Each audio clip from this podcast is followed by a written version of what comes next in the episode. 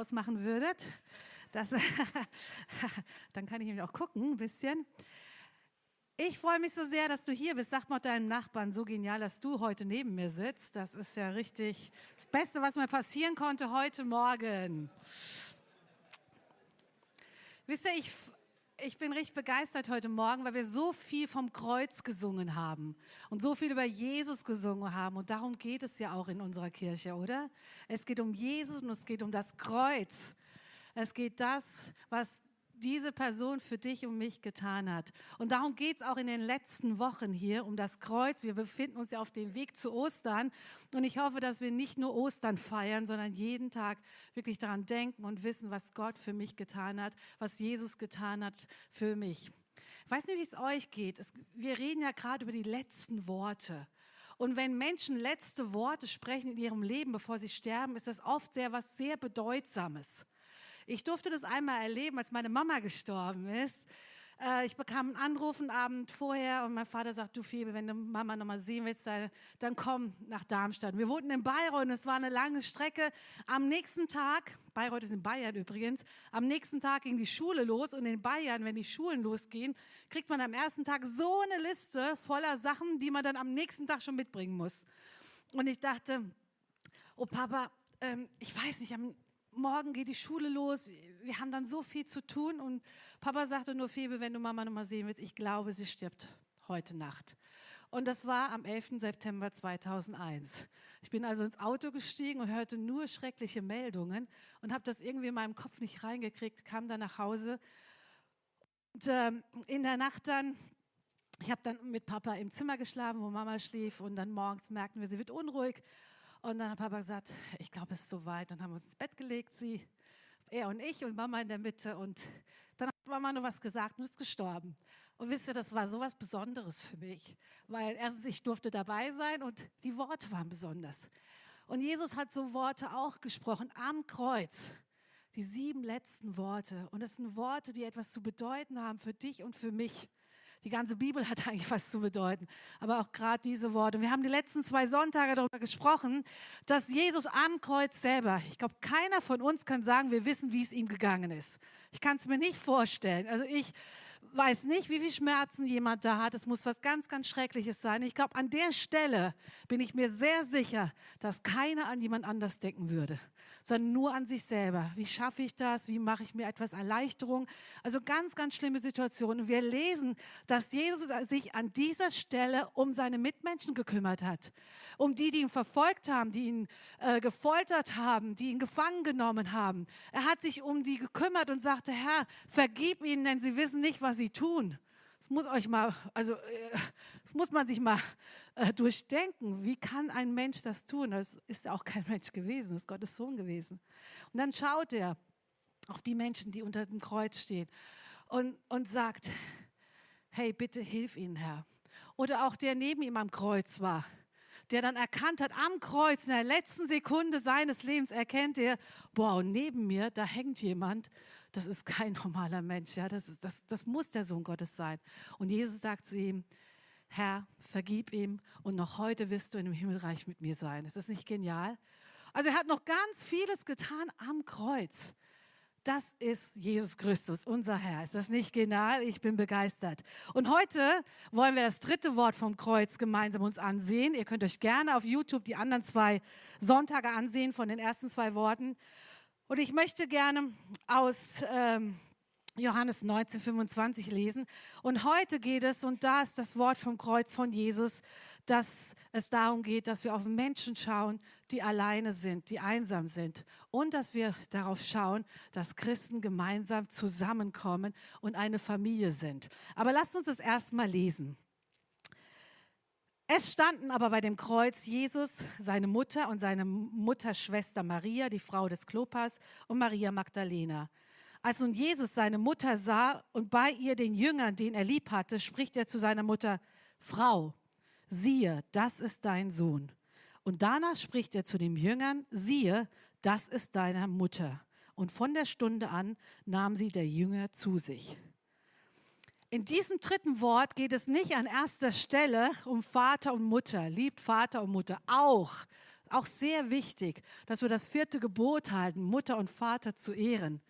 Ich weiß noch, als wir Bernhards Mama zu uns holen, äh, wir haben überlegt, sie zu uns zu holen, weil sie krank war, sie einsam war. Und dann haben wir hin und her überlegt und merkten aber schnell, wir können uns, bei uns zu Hause wird das schwer sein. Aber wir wollten und wir tun unsere Eltern ehren. Und dann sind wir zusammen und haben uns hier Altenheime angeschaut. Und ich weiß nicht, wie es euch geht, ob ihr sowas schon mal geschaut habt. Also gerade in einem, als wir rauskamen, haben wir uns nur noch angeguckt, schon dort bei der Besichtigung, sind dann raus und haben gesagt, hier kommt die Mama auf keinen Fall rein. Wir machen alles möglich, aber nicht hier rein. Mein Bernhard hat Glück, hat noch drei andere Geschwister, die alle gut verdienen. Und da haben wir zusammengelegt und haben ihr wirklich eine schöne Seniorenresidenz ausgesucht, damit sie einfach in Ehre, in Würde äh, ihr Leben noch leben konnte und dann auch heimgehen konnte. Es ist auch wichtig, sich um die Eltern zu kümmern. Ja? Sie, ähm, die Mutter, kümmert euch um eure Eltern, auch wenn es vielleicht mal schwer ist aber nehmt das wirklich auch ernst, äh, euch darum zu kümmern. Aber hier am Kreuz geht es nicht, wie gesagt, in erster Linie um Vater und Mutter zu ehren, sondern hier meint Jesus was anderes. Es geht eben nicht um die materielle Versorgung der Mutter, sondern das Thema von, von Jesus war hier, ähm, dass dass Johannes sich um auch das geistliche Wohl kümmern sollte. Weil hier wird nicht von Mutter gesprochen, sondern Frau.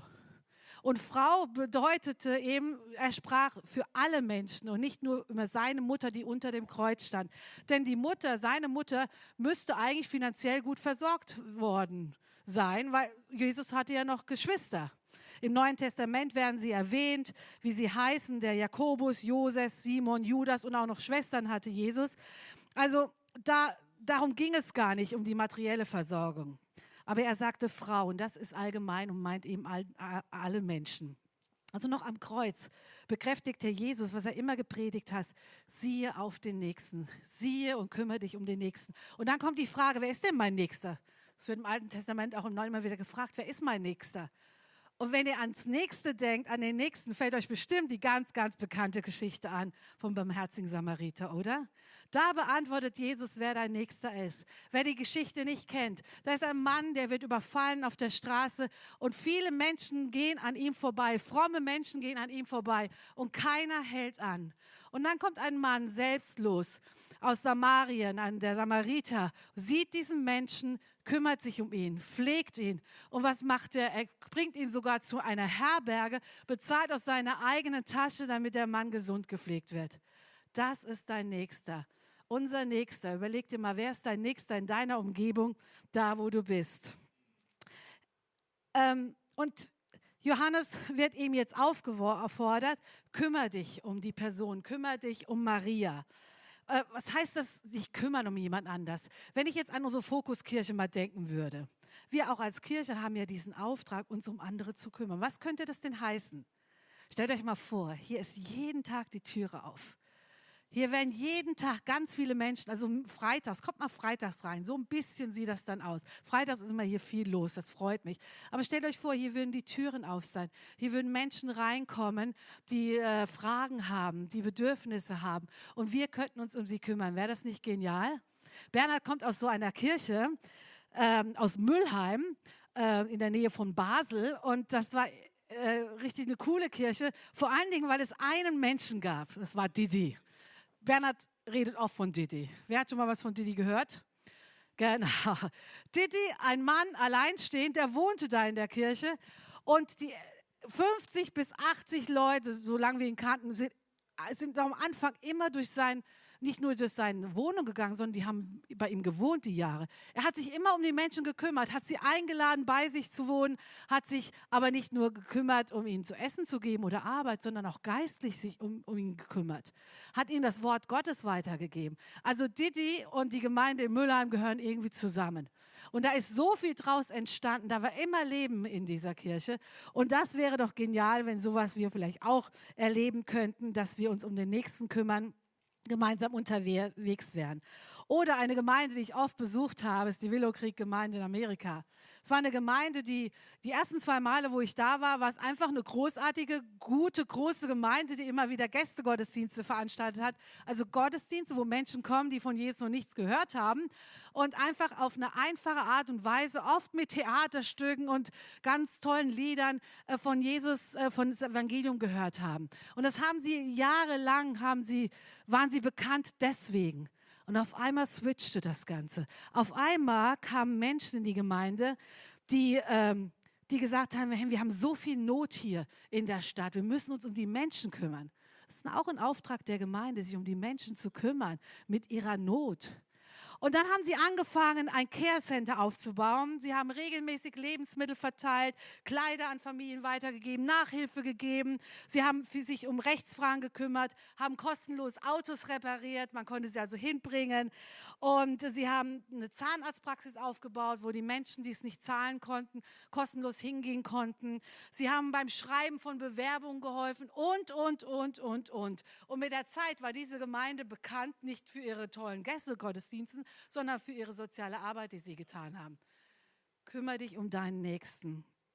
Und auch in, in Bernhards Gemeinde eines Tages gab es ein schönes Erlebnis, hat Bernhard auch schon mal erzählt, aber ich erzähle es gerne, weil ich es so toll finde. Zwei Migranten stehen am Supermarkt und die Gemeinde hatte eine Veranstaltung und hat ein ganz tolles Plakat aufgehängt und eingeladen zur Veranstaltung. Dann stehen zwei Migranten vor, der, vor diesem Plakat und äh, dann sagt der eine zum anderen, sag mal, äh, was ist denn das? Was ist denn das für eine Kirche?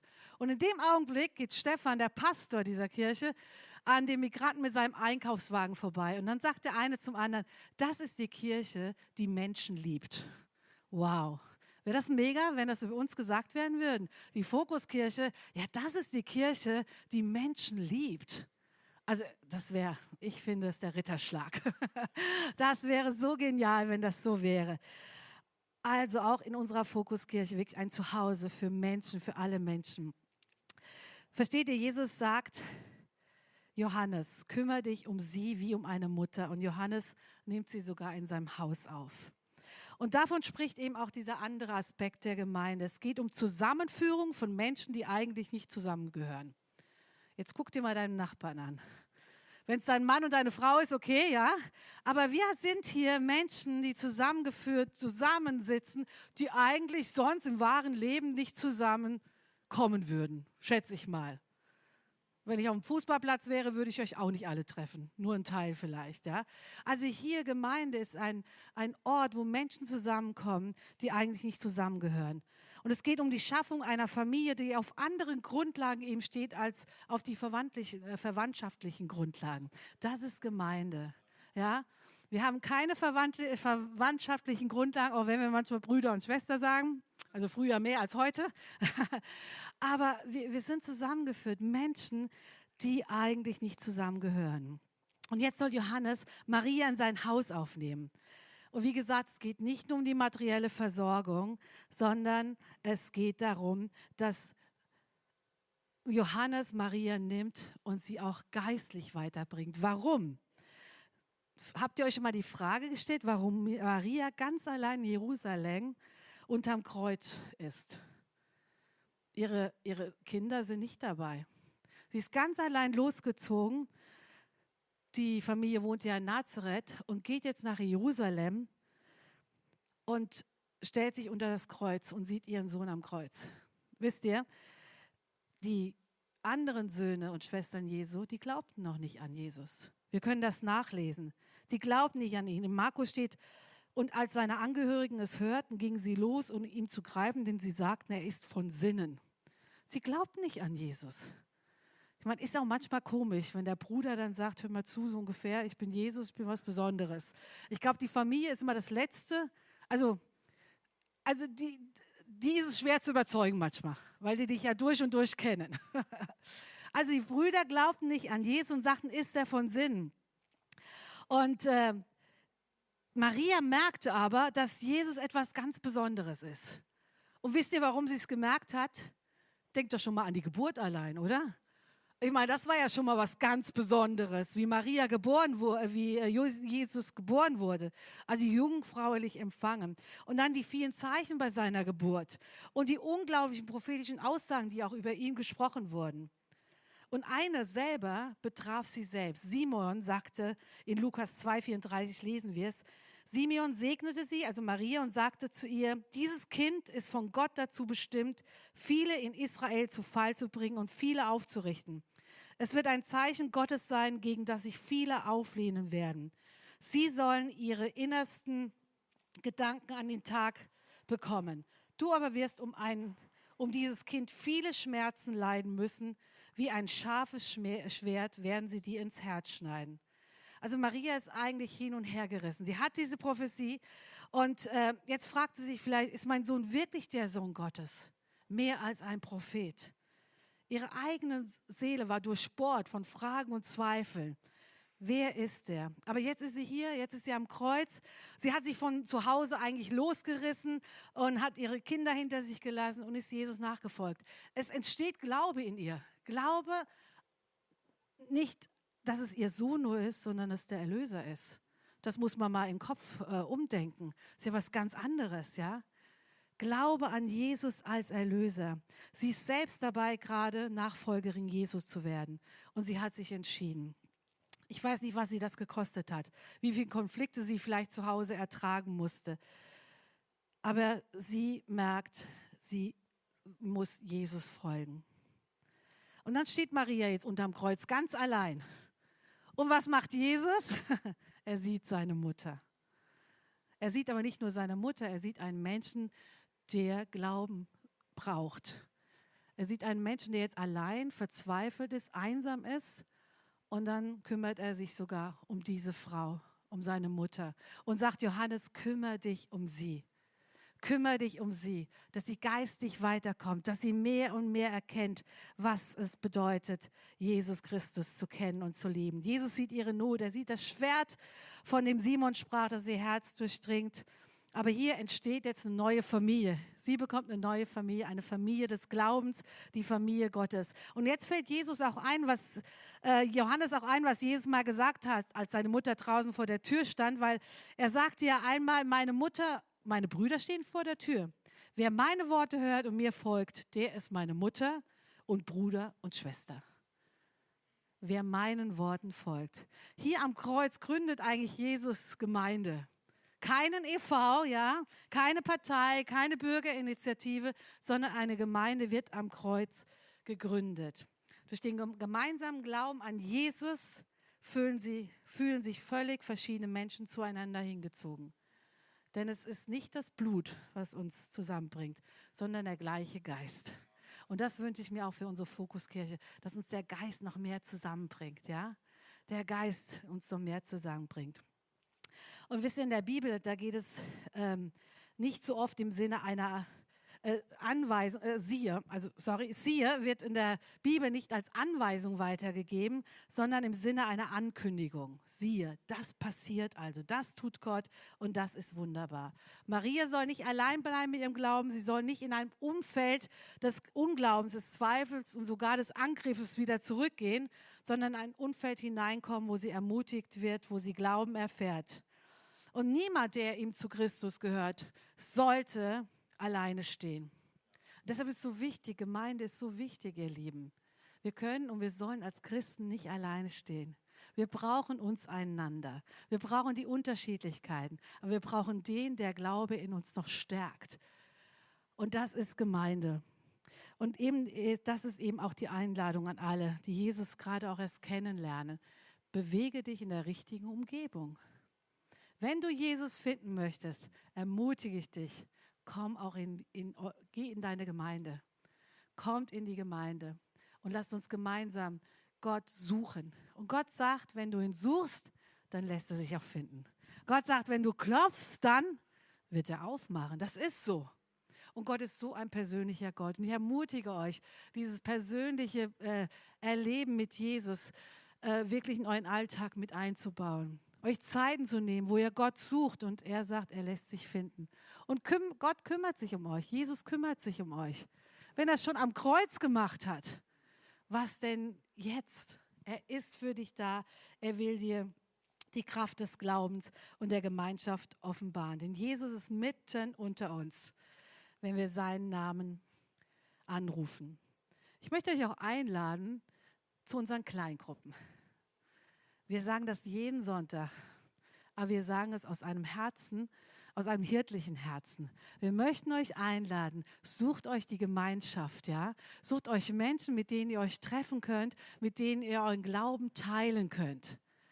Es ist so wichtig, miteinander unterwegs zu sein und nicht alleine. Jesus sah runter und sagte, Frau, hier, ich gebe dir jemanden an die Hand. Und Johannes nahm sie und half ihr, ihren Glauben weiterzuentwickeln. Und das ist auch das, was wir in unseren Kleingruppen ähm, machen. Geht auf unsere Webseite, schaut euch an, was für Möglichkeiten es gibt. Maria ist also dann bei Johannes und was passiert in der Zeit? Was denkt ihr? Wisst ihr, wir lesen dann von Maria, wie ihr Glaube sich entwickelt hat. Wir lesen von ihr, wie sie sich im Glauben weiterentwickelt hat. Wir lesen von ihr, dass sie mit Maria Magdalena am leeren Grab stand von Jesus. Sie geht mit den Jüngern nach Galiläa. Sie sieht dort den Auferstandenen. Zusammen mit 500 anderen. Dann besucht sie auch ihre Kinder und dann lesen wir, dass auch die, die Brüder von Jesus sich bekehrten, sich zu ihm bekehrten, glaubten, dass es Jesus der Erlöser ist. Die Brüder kamen nämlich dann nach Jerusalem und waren in der ersten äh, Gemeinde mit dabei. Matthäus wurde sogar gewählt. Und sie war auch dabei, als an Pfingsten der Heilige Geist fiel. Und das alles, weil Jesus sie in die Gemeinschaft des Glaubens gestellt hat. Und darum geht es, sich in die Gemeinschaft des Glaubens zu stellen. Und ihr, die ihr hier seid und sagt, hey, das ist mein Platz, das ist, das ist richtig genial, wir freuen uns darüber. Ich möchte alle einladen, die noch nicht in die Gemeinschaft des Glaubens sich fest verankert haben. Mach es heute fest. Heute spricht Jesus, mach es fest. Ich sehe dich. Und ich bin begeistert über unsere, über jeden Einzelnen hier, wirklich. Weil wir hören so viel, was Gott in unserem Leben tut, in deinem Leben tut. Wir hören so viel, wie Gott wirkt. Wisst ihr, wir brauchen das ja auch, dass wir, dass wir Jesus erleben. Und ich ermutige euch, wenn ihr was mit Jesus erlebt, teilt es nicht nur uns mit, sondern teilt es auch in der Kleingruppe mit. Es ist so wichtig zu, zu hören, dass Jesus heute noch Wunder wirkt. Und ich sage euch, wenn ihr aufmerksam durch eure Woche geht und auch betend, Herr, greif ein, Herr, sprich zu mir, Herr, zeig mir, ähm, löse Dinge, in, äh, nimm mir Lasten ab, dann tut das Jesus wirklich. Er tut es. Und dann sprecht davon und dann dankt Gott und gebt uns weiter, weil es ermutigt mich auch. Mich ermutigt, wenn ihr was mit Gott erlebt. Mich ermutigt das und wir sind eine Gemeinschaft des Glaubens hier und wir laden dich ein, dazu zu kommen. Das dritte Wort vom Kreuz ist also ein Wort für alle, die Jesus lieben. Jesus will uns zusammenstellen und wir bekommen den Auftrag, seine Gemeinde zu bauen, alle zusammen. Und auch du bist eingeplant. Auch du bist eingeplant für eine Hauptrolle. Ist das nicht mega? Denk nicht, dass du eine Nebenrolle bist. Ich ermutige dich, denk nicht, dass du eine Nebenrolle bist in Gottes Plan, sondern du bist eine Hauptrolle. Und das will Jesus, dass du das erfährst und umarmst. Es gibt nichts Schöneres, als mit Brüdern und Schwestern zusammen zu sein. Das steht im Wort Gottes. Es gibt nichts Schöneres, als mit Brüdern und Schwestern gemeinsam auch Kirche zu bauen. Ein echtes Zuhause für viele. Hör das Wort. Frau, das ist dein Sohn und das ist deine Mutter. In 1. Johannes 1.3 lese ich, was wir gesehen und gehört haben, das verkündigen wir euch, auf dass ihr mit uns Gemeinschaft habt. Und unsere Gemeinschaft ist mit dem Vater und mit seinem Sohn Jesus Christus. Und das wünsche ich mir, dass wir die Gemeinschaft, wenn wir zusammenkommen, auch die Gemeinschaft mit dem Vater und mit seinem Sohn Jesus Christus erleben. Ich lade euch ein, mit mir aufzustehen.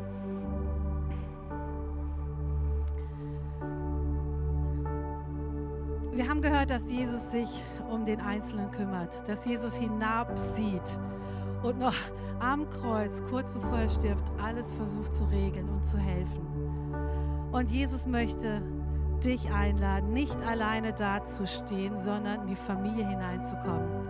Und ich möchte heute Morgen euch auch dazu einladen, in die Familie zu kommen, deinen Platz einzunehmen, die Hauptrolle einzunehmen. Und ich weiß nicht, ob hier auch Menschen sind, die heute vielleicht das erste Mal da sind oder auch schon länger und noch zweifeln an Jesus. Nicht wissen, ob Jesus sich wirklich um dich kümmert. Aber ich, ich verspreche es dir, weil es im Wort Gottes ist. Jesus kümmert sich um dich. Er sieht dich unter dem Kreuz stehen. Und ich finde das so toll. Wir haben ein großes Kreuz hier. Und er sieht dich unter dem Kreuz stehen und er kümmert sich um dich. Und ich möchte euch bitten, mal eure Augen zu schließen, weil ich möchte eine Frage stellen, die wir immer stellen und die auch wichtig ist. Meine Frage, kennst du Jesus? Und wenn du Jesus nicht kennst und sagst, sagst Jesus, ich habe verstanden, du kümmerst dich um mich. Ich habe verstanden, du schaust auf mich. Und deshalb möchte ich sagen, Jesus, ich möchte dich in meinem Leben haben. Ich glaube an dich. Ich möchte mein Leben dir geben. Wenn es hier jemand gibt, der heute das nochmal festmachen will und sagst, ja, ich glaube daran, dass du auf mich siehst, dass du dich um mich kümmerst, dann heb doch ganz kurz die Hand, damit ich das sehe. Und ich möchte gern dann für dich beten, beziehungsweise wir werden das zusammen tun. Ja, danke schön. Ja, danke schön. Halleluja. Und wir wollen jetzt zusammen ein Gebet sprechen. Und ich lade euch ein, dass wir es alle sprechen und alle nochmal sprechen voller Glaube und voller Wissen, dass Jesus hier ist und dich gesehen hat unter dem Kreuz. Lass uns beten. Jesus, ich weiß, dass du mich liebst. Es gibt nichts, was ich tun könnte, damit du mich mehr liebst. Du bist gekommen, um mich vor allem zu befreien, was mich von Gott trennt. Du bist für mich gestorben und auferstanden. Ich folge deinem Ruf und bitte um Vergebung. Ich bist für mein ganzes Leben und danke dir, dass ich durch dich wirklich frei bin und Leben in Ewigkeit habe. Amen.